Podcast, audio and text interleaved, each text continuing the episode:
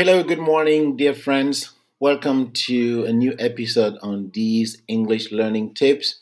And today is November 1st, 2018. So I'm welcoming you to a new episode. This is episode 046. Episode 046 is coming to you live from my studio here in Shanghai, China. And it's a beautiful day out here. It's sunny, although it's very cold. But I'd like to welcome you to this podcast. And for those who are tuning in for the first time, these English lessons come to you every day. Sometimes not every day, but in 2 or 3 days, we always have a new episode to help you improve your English. And for our regular listeners, those of you in China, in Korea, in Japan, in Europe, in Thailand most especially, I wish you a happy month of November. And I think many of you are celebrating Halloween. Halloween is a festival celebrated at this time of the year. So I wish you a happy festival. And just to remind all of you that our ongoing series is on English language tenses. We are studying tenses, and so far we have already studied 4 tenses. We have studied the simple present tense, the simple past tense, the present continuous tense, and the past continuous tense. So today we will be introducing you to tense number 5. And tense number 5 will be the present perfect simple tense.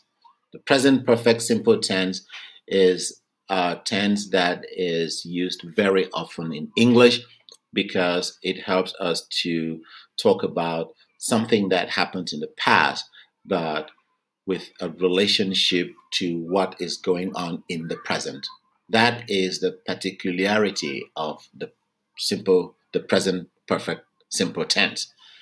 The present perfect simple tense tells us about something that happened in the past, but has an effect on what is going on right now. So it's a tense that is a little bit confusing sometimes because people feel like it should have been the past simple tense. Remember when we studied the past simple tense, we said it's a tense that is used to describe things that happened in the past and finished in the past, right? And now you will find out that in the present perfect simple tense, it's also about something that happened in the past and, in fact, finished in the past. But what's the difference? The difference is that the thing that happened in the past has an effect on what is happening right now. And let me give a simple example of a sentence in the present perfect simple tense. I have already eaten. I have already eaten. When you make a sentence like this, I have eaten, it means you finished eating some time ago. And the reason why you're saying it now is because something is going on right now. For example, somebody wants you to eat, and then you say, no, I have already eaten. So the effect on the present situation is that because you have already eaten, you don't feel like to eat right now. That is the kind of situation, the kind of context in which we use the present perfect simple tense. Would you like to have some food? No, thank you. I have already eaten. See, this is a way to say, maybe I have had enough, so I don't feel like to have some more food again. So usually when you use the present perfect simple tense, it's because the action that happened in the past is having an effect on what you want to do now. So when somebody says, I have eaten, we have the impression that this past is not a very long past. It's not a long time ago. I have eaten. It could be like 1 hour ago. It could be like 3 hours ago. But the fact is that because you have eaten, you cannot eat right now. So it's like a recent past. It's like a recent past, not a very long time ago. But when you say, I ate, it could be, that's the simple past tense. When you say, I ate yesterday, I ate last week, I ate, you know, that's like a long time ago, and that action has nothing to do with what is going on now. But when you say, I have eaten, in fact, you will even have some sentences like, I have just eaten. I have just eaten. I have just finished eating. Okay, when you say, I have just eaten, so I don't want to have more food. I have already eaten. See, words like just, words like already can help indicate that this is a sentence in the present perfect simple tense. I have just arrived. I have just arrived. When you get to the airport and you call your friend, I have just arrived. You see, this action, I have just arrived, this action has happened just a few minutes ago.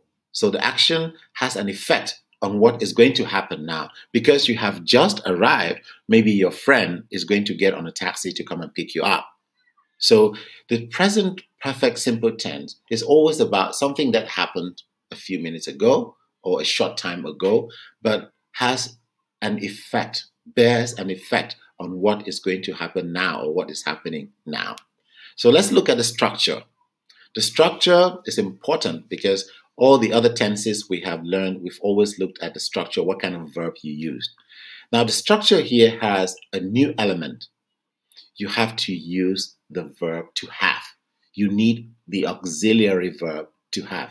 Just like in the present continuous tense, the past continuous tense, the rule is that you must use the auxiliary verb to be. Here, for the present perfect simple tense, the rule is you must use the auxiliary verb to have. Every sentence in the present perfect simple tense must have the auxiliary verb to have.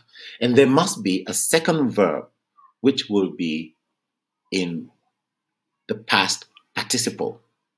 So you need the auxiliary verb to have and a past participle of a verb.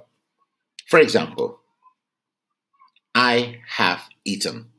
In this sentence, I have eaten. You have the auxiliary verb have and the verb eat, which is in the past participle. Now remember, the past participle is different from the past tense. So don't say, I have ate. That's wrong. I have eaten. It must be eaten, which is the past participle of the verb to eat. That's where most English speakers get it wrong. The structure here is the verb to have plus a second verb, which will be in the past participle. I have spoken. He has left. He has seen the gift. He has received the gift. He has slept. He has made a call. So the verb that comes after the verb to have should always be in the past participle, not in the simple past tense. That's the structure. And like I said, the kind of word that will suggest, that will give you a hint that the sentence is in the present perfect simple tense is a word like already, just. These two words can sometimes give you a hint, but you can just go by the structure. Once you see the verb to have plus a verb that is in the past participle, that sentence is in the present perfect simple tense. I think with that explanation, you can try to make your own sentences. Don't always take the teacher's sentences. Try to make your own sentence and then check with your teacher to see if the sentence structure is correct. So when you want to express yourself, you want to talk about something that happened in the past but has a bearing on what is going on now, think of the present perfect simple tense. There are several examples I have given you, and I will be waiting for your comments to see if you can use it correctly. 10 minutes up. This is Teacher D signing up, and I am going to see you in the next episode. Have a nice day.